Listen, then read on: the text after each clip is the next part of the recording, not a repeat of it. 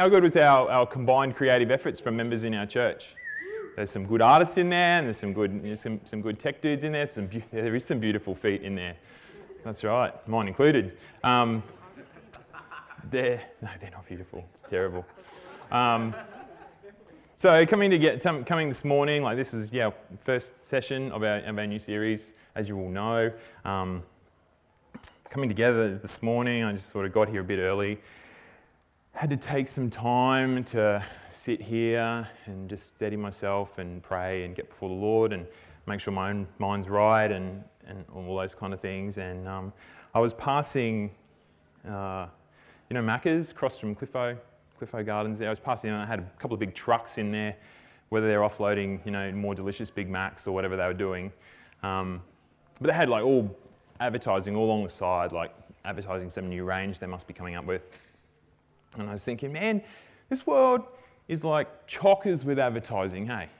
Chockers. Did you know that in the Western culture, each person sees about 5,000 pieces of advertising a day? It's a fair bit, hey? So you think of any sort of channel that your, your, your eyes see or your ears hear, there's just companies lining up to throw their cash into advertising that makes you see or hear, their, hear about their product so that you can buy it or hire their service or whatever. So these companies that are advertising this way, a lot of us will probably never ever see the head office of the company. A lot of us will never even get to meet the CEO or even know who he or she is. Um, never meet them, never shake their hand, never even see them maybe in a crowd. But we know these companies are there, hey. It's like the, you think of the McDonald's, the big M, the arches, like that's so iconic, the, the golden arches as we call it. And um, we, when, immediately when we see that, we get hungry and we start thinking about delicious Big Macs and that sauce and you know, chips and nuggets, if you're that kind of person. So we see the logo and we get a feel for what the company does. Likewise, we go into their restaurants, we see all their little workers with their little hats, their little visors on, all their uniforms, and they're all displaying like a culture of the company. And they're, they're imitating behaviours set by that company. As it is, the advertising that I saw this morning that points towards the company. Wanting, the comp- company's wanting to tell us what it does. It wants to show us all the cool stuff that we can buy from them and we can drop our dollars on them.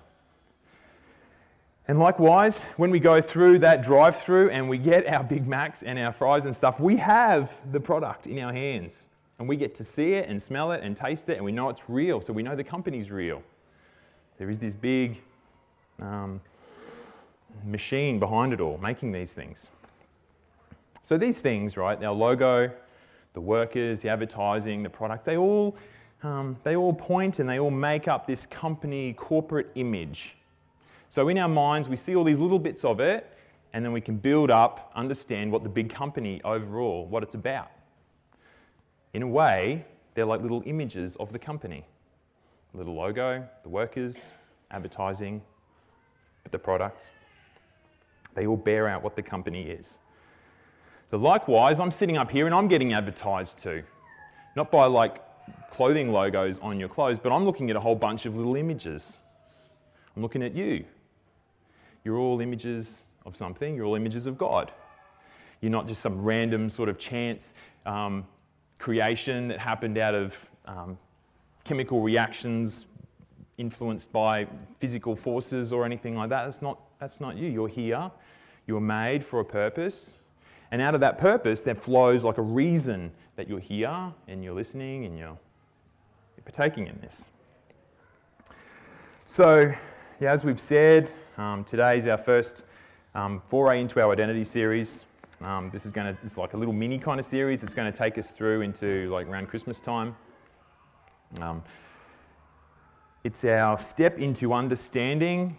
A few of us leaders, we sort of came to this understanding that we need to understand better who we are in light of being in Jesus, being found in Jesus. We need to understand this better. So that's what this whole series is about. So, as with all journeys, we can only start at the beginning. So, um, we're going to start there this morning. Um, today, this sermon really is probably going to be a whole lot of um, colouring into the background, a whole lot of paving, setting up the stage sort of for the other um, sessions that will come later that we can sort of pick up and run with, with having filled in a whole lot of our background knowledge. So, just quickly before we get going, um, let's have a little bit of a Latin lesson. Let's pull on our fancy pants and get introduced to a Latin phrase. Now, this, this Latin phrase, Raji's mentioned it a couple of times, Imago Dei. Everyone say that? Yeah? We're all comfortable with that? This is a phrase that theologians down through centuries have used to describe a characteristic that is uh, unique to humans. In, and it, it understands and it shows, talks of the relationship between God and humanity that He made in His image. Okay? So, us being Australians, who we all have, I should say, us being Australians, all right, we have vocabularies that are already full of chopped down words, words missing syllables, slang. I thought we'd be really at home with a small phrase, really awesome little phrase that means so much. So, Imago Dei it is. Effectively, just meaning image of God, okay? So let's begin in the beginning, and we understand, you know, where the Bible starts. God's word starts out in Genesis with his creation account of all nature and the universe. Everything that we know, God has created all this. And the first few days, we see God, he's weaving order into just a chaotic place. Like he separates light from darkness, he separates surface water from the atmosphere, which is kind of going in reverse today. Um, he separates land from the sea. And but in doing so, he, he's separating these things and making these two like opposite sort of things unique. But when they operate together, we get all these great things like light can shine into and expose things in the darkness. We can we have cool weather systems like like now that we get out of you know big bodies of seawater uh, moving over land, and you know just ask a pilot he's, who knows about meteorology. He'll tell you. That's Adrian I'm talking about. Um, or anyone who has a good understanding of weather, how these things sort of play out when they're operating together, these separate things, they work really well. And so then, once God has ordered the whole place and set it up, and there's just, uh, you know, it's, it's, just great, he then uh, he forges into the ground um, just the amazing potential for life to spring out of it. So out, out of the ground comes trees and birds and fish and land animals and everything like that. Until the world is teeming with animals, teeming, swarming with animals. And then, and then, now let's read Genesis 1 26. God said, Let us make man in our image after our likeness. And let them have dominion. Let them have dominion over the fish of the sea, and over the birds of the heavens, and over the livestock, and over all the earth, and over every creeping thing that creeps on the earth. So, God created man in his own image. In the image of God, he created him. Male and female, he created them. So here's God speaking amongst himself, and he says, I'm going to make a creature. Now, this world is full of, of other creatures. I'm going to make a special creature, and I'm going to sew my image into it. And it's going to be the overseer, it's going to be the crowning jewel on and throughout within my creative order. Okay? Now, two things just to get from this passage. Um, one, human life is above and away more important and more valuable than the rest of the creative order. And secondly, men and women, male and female, are both, both, both possess equally the um, imago Dei. Yeah, first use of the word. Pat yourselves on the back. So let's expand on this first point a little bit, okay? That humanity is above and away so much more valuable than anything else on this planet human life. So, to understand the value that we have, being images of God, we, have got to understand the, the value, the, the reason that value comes about is because we carry God's image, because God is the overall source of all wealth. Like God created everything. Anything that you think you've owned, God's already created it. God's the overall source of all that wealth, and He is, in terms of existence, He's the epitome of the existence. We only have existence because God existed first, okay? Like, God's the epitome of that. So, us carrying His image into creation gives us that higher status, that elevated worth in all creation. So, we are here too. What did God say we were here to do? Look over and after His creation. We're to subdue it in all good stewardship warranted that this place that we are stewards of is God's very good creation. Okay, we're not to trash it and just to be stupid about it, but we're to look after it and use it wisely, use it well for our own good and flourishing. Yeah?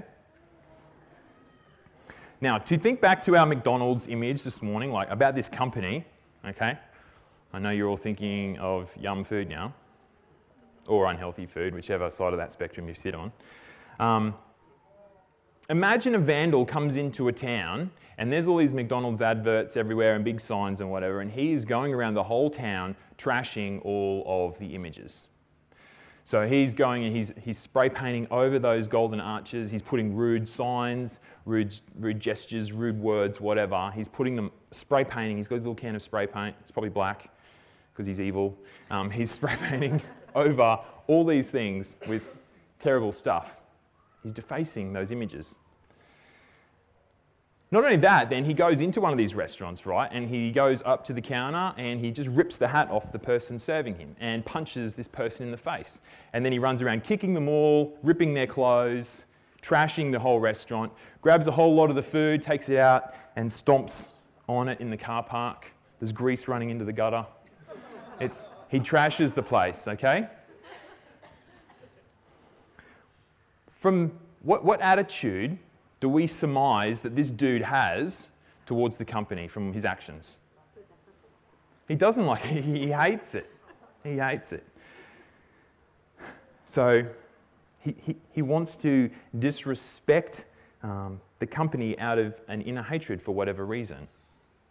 So whether that reason is he just saw a documentary about how this company didn't exist, or how it was making fat people fat even though they couldn't use their self-control for whatever reason. He hates the company for that. Maybe he read their mission statement. He hates that. Maybe he's just a jilted lover of one of the workers there. Maybe he just wasn't hugged enough as a kid. All right? For whatever reason, he hates this company and he is dishonoring and he's disrespecting the company, the overall company, by abusing the company's images. So we're sort of connecting the dots here. So we see in our world today people showing their, their dishonor and their disrespect for God by abusing their fellow humans. Um, I didn't clear this with Daniel, so I hope this is okay, mate. Um, yesterday, we celebrated Naomi's first birthday. All right, and Daniel and Sarah dedicated her to the Lord in front of many of us. It was a great day. It, the rain held off for us. It was, just, it was a fantastic time. Now, Naomi, having received more obviously than many of us, or most of us, she has a disorder in her genetic makeup that means that she has Down syndrome for this life. And many in this world, many people in this world, including that that high priest of atheism, Richard Dawkins, we're all familiar with him? Some of us are. Many people would take his advice and would have his belief in this world, then they would say that she's never going to be, she's never going to bring much worth into this world. And that Daniel and Sarah should have just had her killed and removed and just tried again. Now, I hope I don't need to tell you, Willowburn, but that view is evil and wrong. Because that view dishonors God because of his image woven into that little girl. Right, there, is, is the, there is the same imago Dei in that beautiful little girl as there is in you, as there is in Richard Dawkins, as there, as there is in the seven other billion-ish sort of people-ish on the planet. All right? The imago Dei is in all babies of unwanted or unexpected pregnancies. The, it's in all children. It's in, it's in the disabled people. It is woven into the desperately poor people that populate um, the worst slums and refugee camps the world over. It's same, that same image is woven into old, frail people that are so dependent on other people to keep them alive. That image is in people who would rail against God and against anything, anything to do with Him, including abusing and harming His people. This imago Dei that is woven into a human life makes it more important, uh, more precious, infinitely more precious than all of the material wealth in this world, more than uniquely endangered creatures in this world, more than planetary environmental conditions in this world. So much more important. Okay, human life is of utmost importance on this earth. And understanding, you know, like this image of Understanding this Imago Dei was one of the grounds on which um, you know, a lot of the civil rights and human rights movements were grounded and started. It's what cam- slavery in the West was campaigned against. Um, and, and understanding that denying this um, is the real root cause where a whole lot of the world's problems stem from.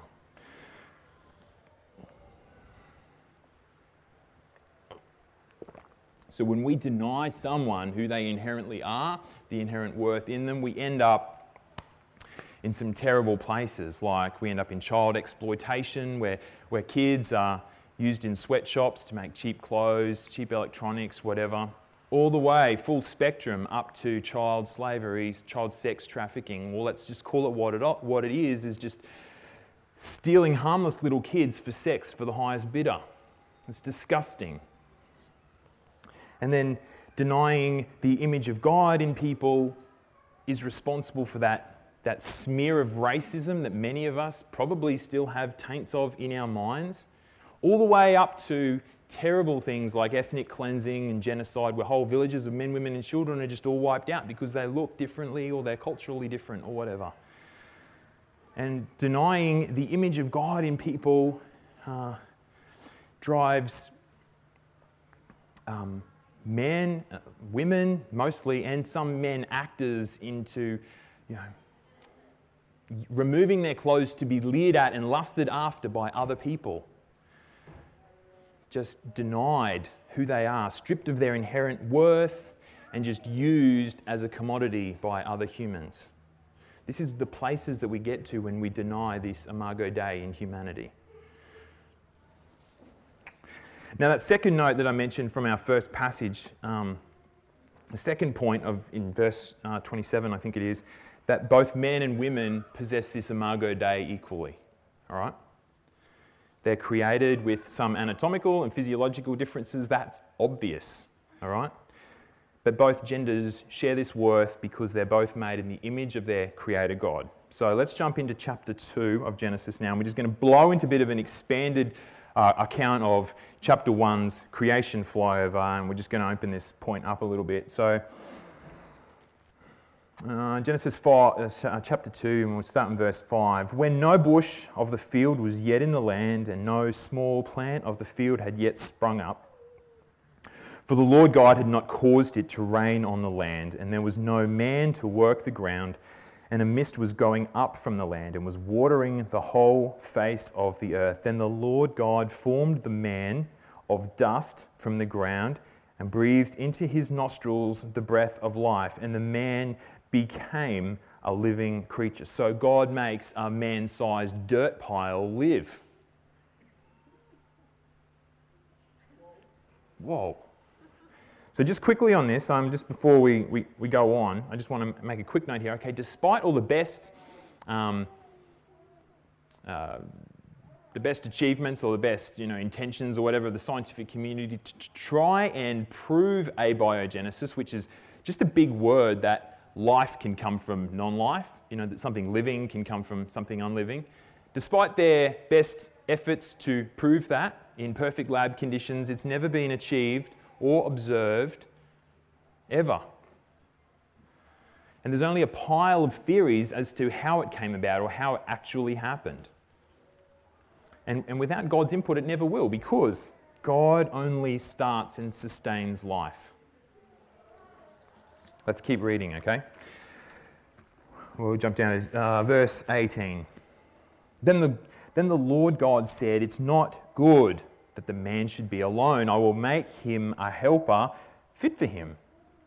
Now, out of the ground that the Lord God had formed every beast of the field and every bird of the heavens, and he brought them to the man to see what he would call them. And whatever the man called every living creature, that was its name. The man gave names to all livestock and to the birds of the heavens and to every beast of the field, but for Adam there was not found a helper fit for him. So, Adam's naming the however many kinds of animals were brought to him. This is a big day.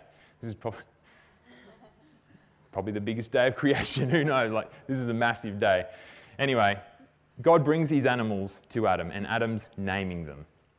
And Adam couldn't find a helper. Now, some of you are probably going, but what about dogs? dogs are awesome. And dogs are awesome. Like, my wife's got the mad pressure on me right now to get another dog. Some of ours don't help. Um, but yeah, dogs are great. Dogs are rad. But Adam didn't get to these two wolf dog things or whatever they were that came before him and go, it's bingo, it's a dog. Because then it would have just been called a bingo. That was a stupid thing to say. B I N G O and bingo was his name. Oh, no. It wasn't that. Otherwise, it would have been called a bingo and not a dog. Actually, maybe that's why it's called a dingo. Yeah, maybe. Man, I'm getting, I'm getting well off track here. This is terrible. I'm, I, I really apologise. Um, steady, Benji. Okay, dog. Yeah. Adam didn't find a helper in the dog because the dog is just a dog, right? It's just, it's just a creature. It's not uh, like, yes, they've been man's companions and they've helped him herd and hunt for eons. But it's just, it, in the end, it's just a dog. See, a dog doesn't, a dog doesn't see creation and, and want to seek out the Creator and praise His name forever. A dog has no real desire to make or admire art or music or anything. Like, I suppose he can howl, but, you know, that's just him saying hello. See, and dogs don't they don't have like a free will with which to choose to make different decisions either. It's, a dog just has bare instincts that are just hardwired into it that will only cause it to be your cuddle buddy on the couch, that little furry rat of a dog. Dog. I'm not looking at my in laws at all now.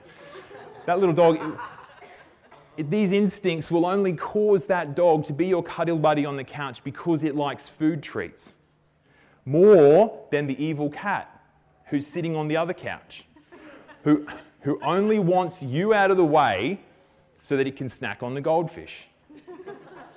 All right? And the goldfish, it doesn't even know who it is, or where it is, or what it is, or you know, even where he left his car keys. It, it's a goldfish. These are, these are just animals, okay? They're animals.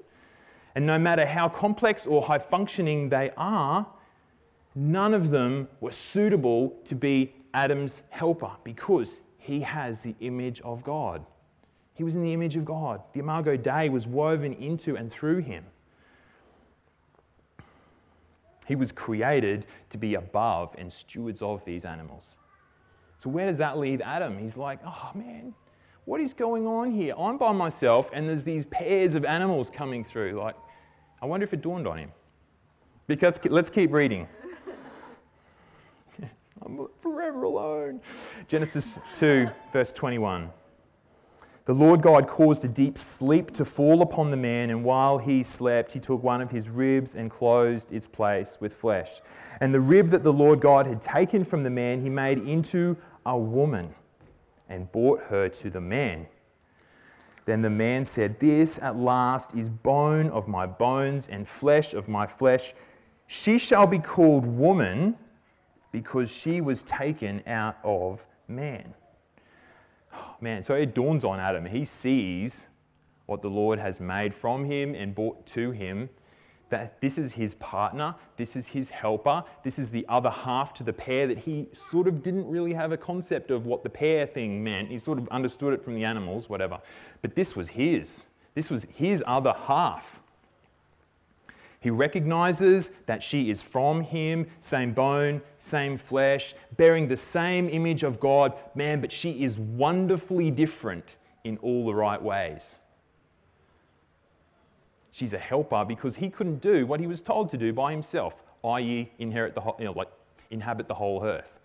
He wasn't some sort of fungal spore or, or like cell where he can just like, you know, just pop out another one and just replicate himself. That's not the way humans were made. We have a man and we have a woman.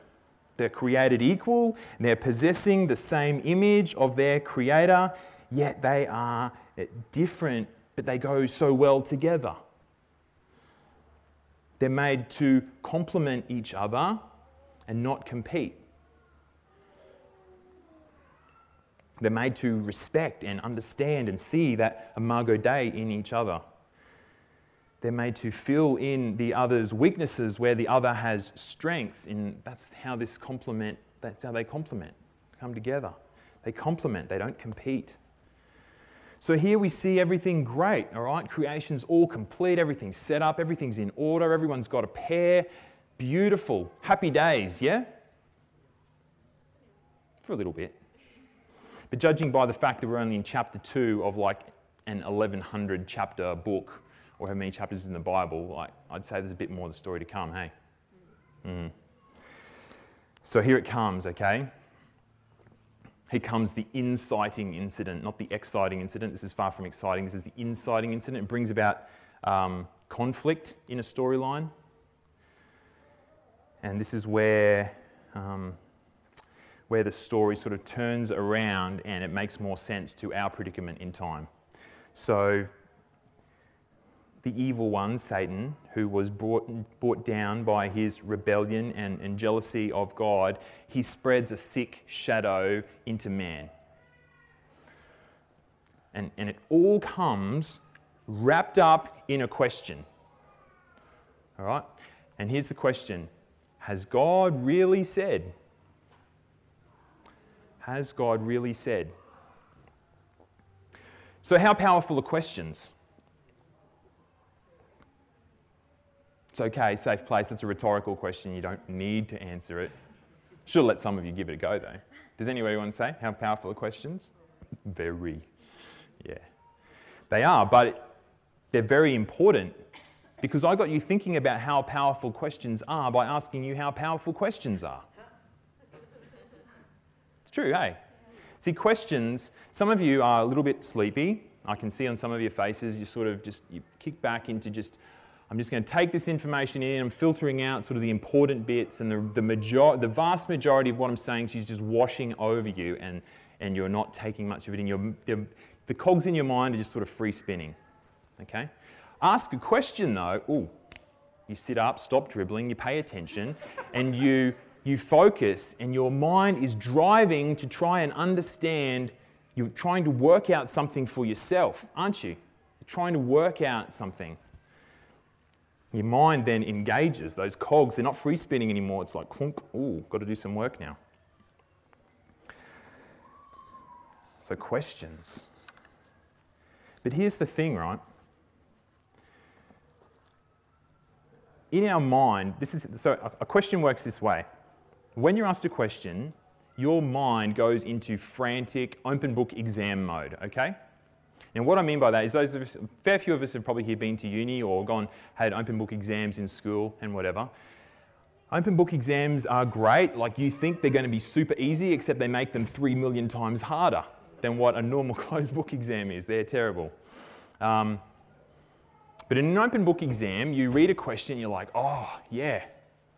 Okay, I know the page of the. See, I'm a visual kind of guy, and I visualize on a page where that fact is.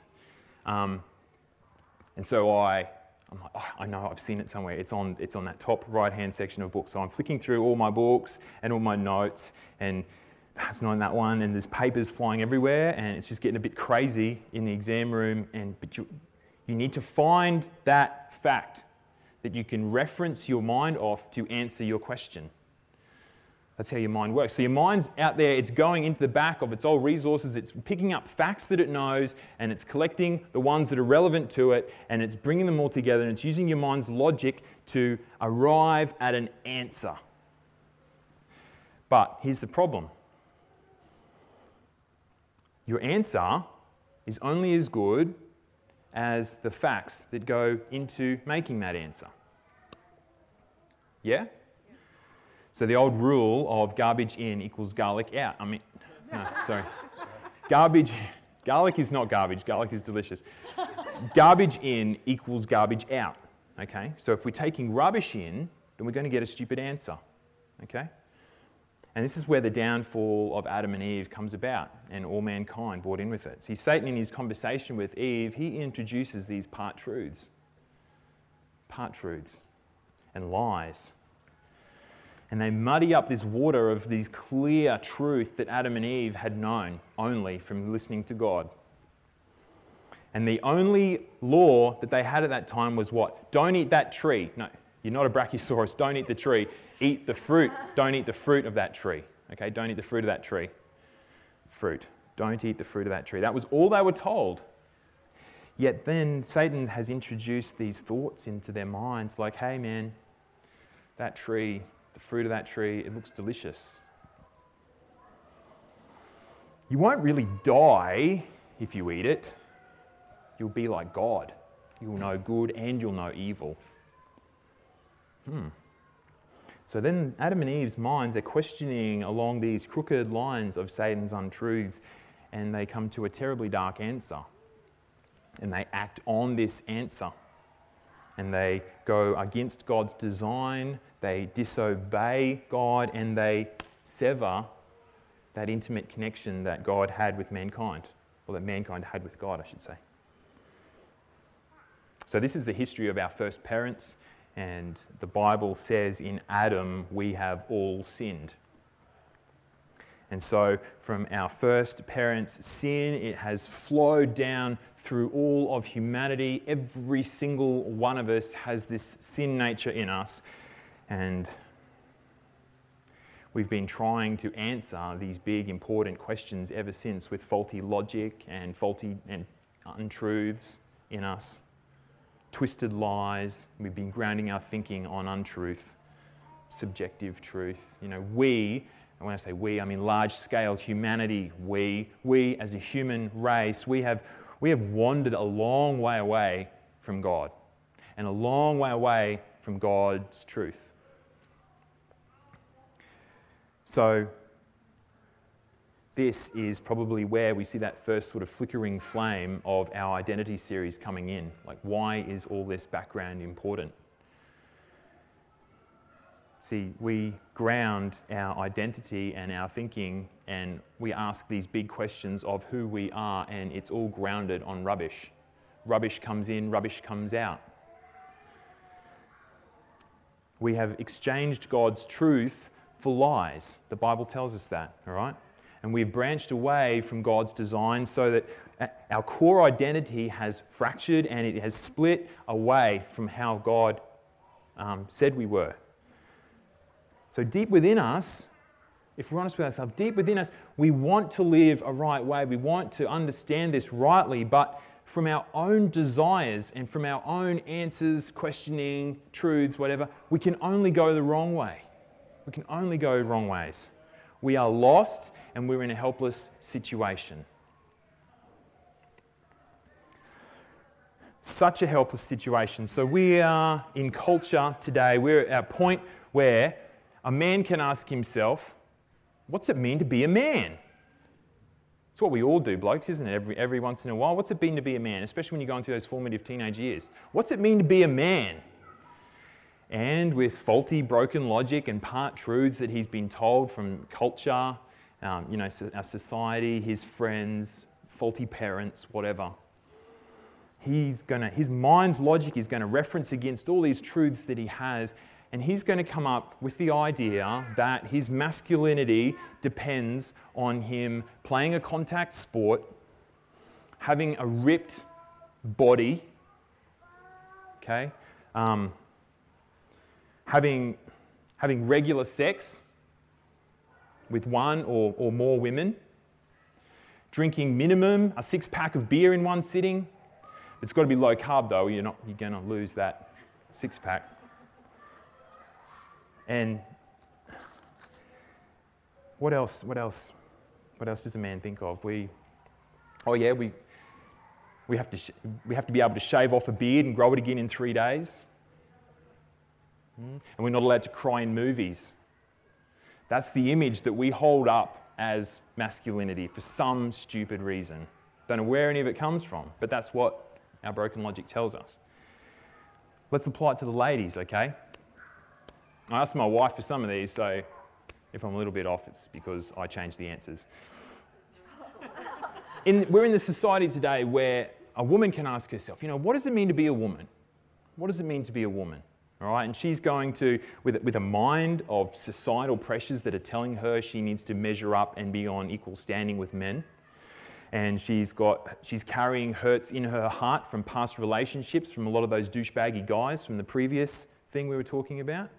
Um, and she's got these accepted cultural norms that are playing pressure on her. She's going to come up with the idea that her femininity relies on her having uh, an, an, an elite circle of friends who are jealous of her outfits. And she herself has to have a rocking bikini bod, okay? And she needs to be sexually promiscuous in certain ways, but a little bit undercover so that people don't think of her as one of those girls. She has to have her own worthy career, all right? And then she's got to go home to her immaculate, well decorated house. And she's got to have traveled to the, the glamorous cities of the world, like London and Paris and, and New York and Toowoomba and those kind of places. And she, she needs to have done that. She needs to have experienced the culture from Southeast Asia. She needs to have done this. And when she opens her phone and her Instagram later on, she needs a minimum of 12 new likes on that latest picture. You know, oh, good morning, morning coffee, mm, perfect hair, perfect makeup, you know, hashtag no makeup, hashtag sorry, not sorry. You know, we know, we're laughing. Hashtag woke up like this, not grumpy at all. and sadly, though, we, we get to this situation where people, men, women, anatomical men or women, images of God, can ask themselves, Who am I? and not know. Am I in the woman or man pile? Which one do I take from here? Which one do I take from there? I don't measure up to that one. I'm sort of maybe a few from there and a few from that column confusion. We've got people today where like you could ask themselves, who, are, who are you? And that this, these people out of the their inner heart, if they're truly honest with themselves, say, just, I'm just an average person. I just work my job. I just want to experience new things and get extract as much meaning out of life as just getting experiences. And some people, you could ask some people, you know, who are you? And they just don't know. They could say, I'm addicted to things. I've got bad habits in my life going on. I've tried to ask for forgiveness, but I'm just not feeling it.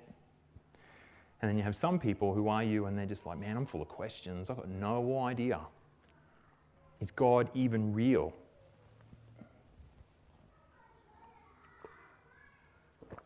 See, we've all got this broken questioning going on.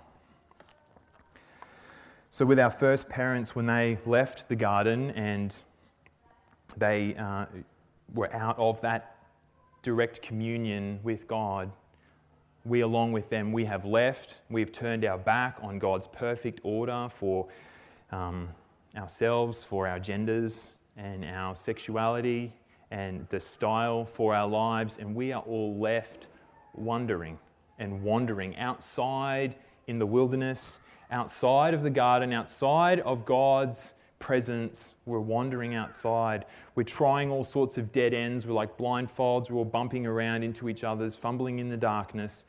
Big question bubbles over our heads. Vague, disconnected looks on our faces. Just, we're just wandering in a wilderness with questions Has God really said? Has God really said how a woman is to live? Has God really said how a man is to live? Has God really said how a family is to function? Has God really said that we're all broken, or is there a bit of good in us still? And maybe we're just right on our own. Has God really said that?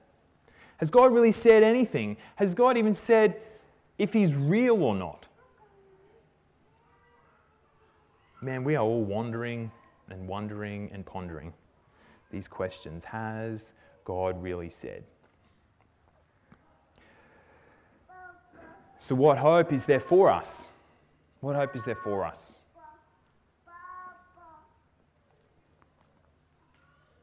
Jesus. God become man.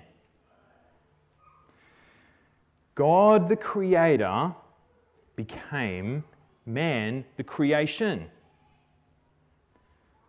Colossians tells us that Jesus is the ultimate image of the invisible God.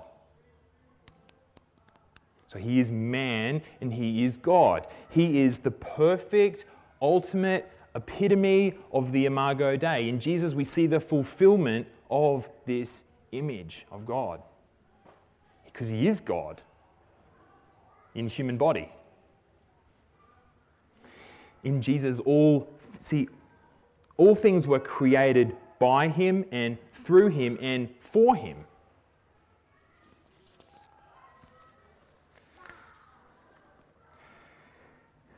And Jesus came to set us free from Satan's kingdom of darkness and death and lies and deceit.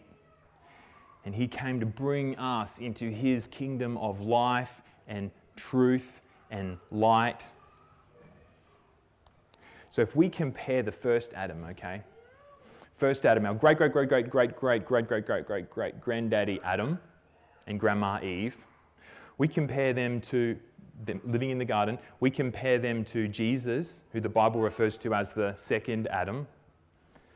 We see this great picture of hope for us and all humanity building up here when we compare these two guys. So I'm just going to quickly jump into Mark. You don't need to. This is just a Jesus baptism and a voice came from heaven You are my beloved Son. With you I am well pleased. The Spirit immediately drove him out into the wilderness, and he was in the wilderness 40 days, being tempted by Satan, and he was with the wild animals, and the angels were ministering to him. So Jesus kicked off his earthly ministry on earth by being baptized by John. John, God the Father has spoken, That's my son this is my son. Uh, the Holy Spirit has come down. Remember the dove coming out of the cloud? the Holy Spirit has come down onto Jesus and then directs him straight out into the wilderness immediately. Just to keep in terms with Mark, immediately out into the wilderness.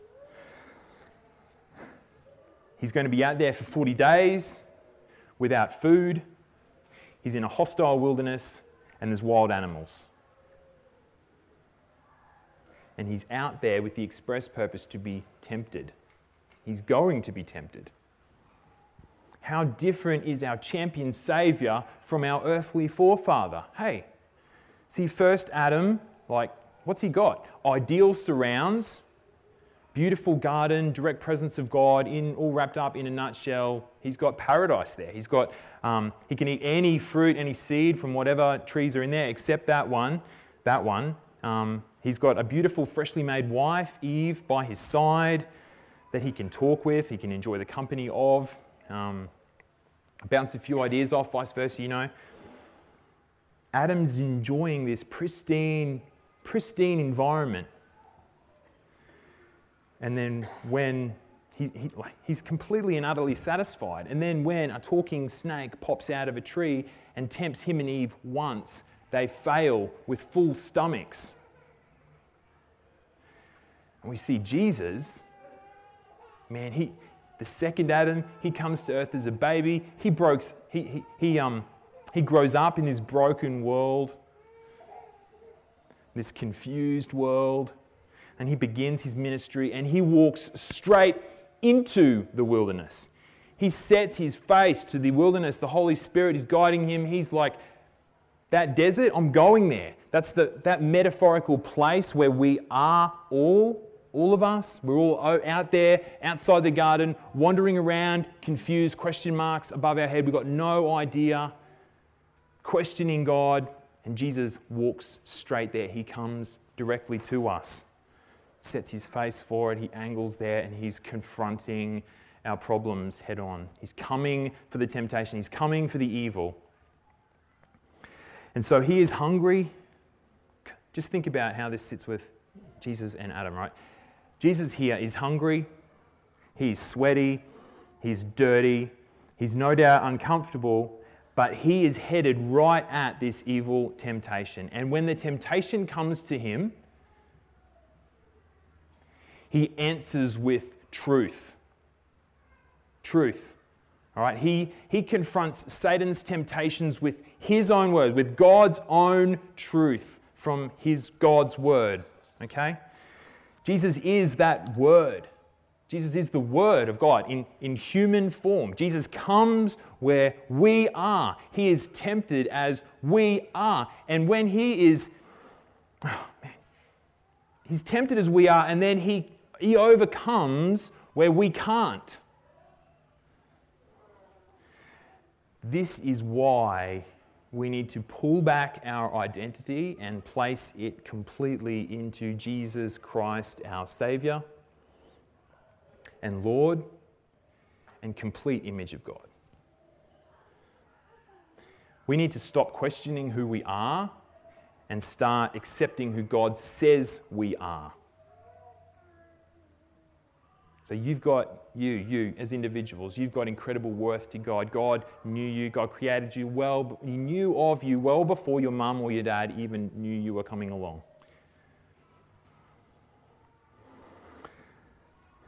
Jesus, He came to this earth to become one of us, to walk with us, to point us toward God, and then He died to secure that way back to God that He pointed to permanently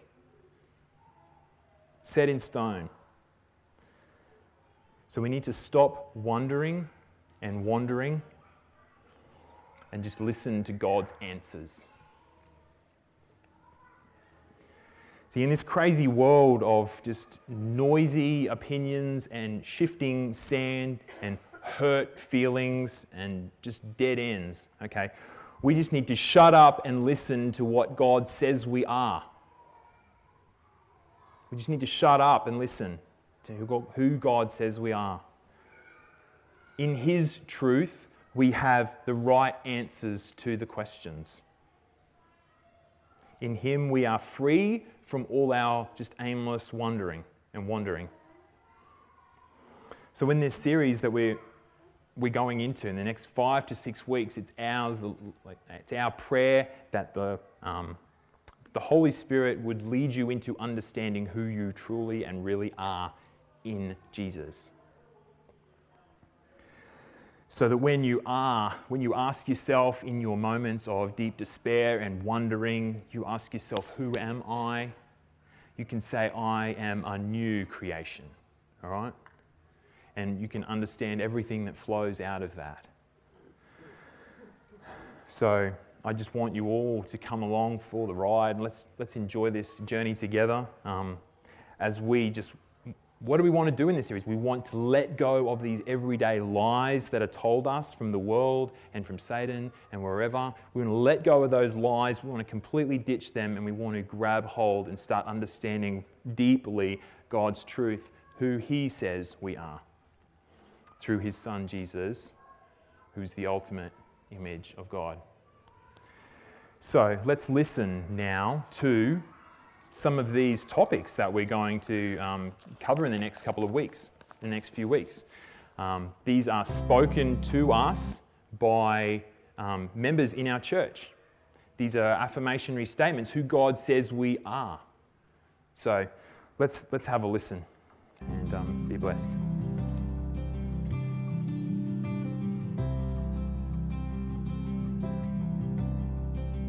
I am a child of God. I am wise and restored. I am a new creation in Christ.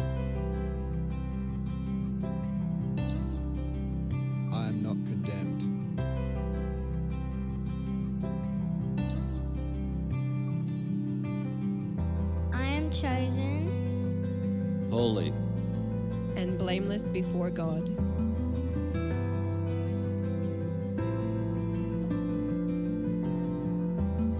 I am his masterpiece. Created for good works. I am loved by God. I am made complete through grace. And mercy through Jesus.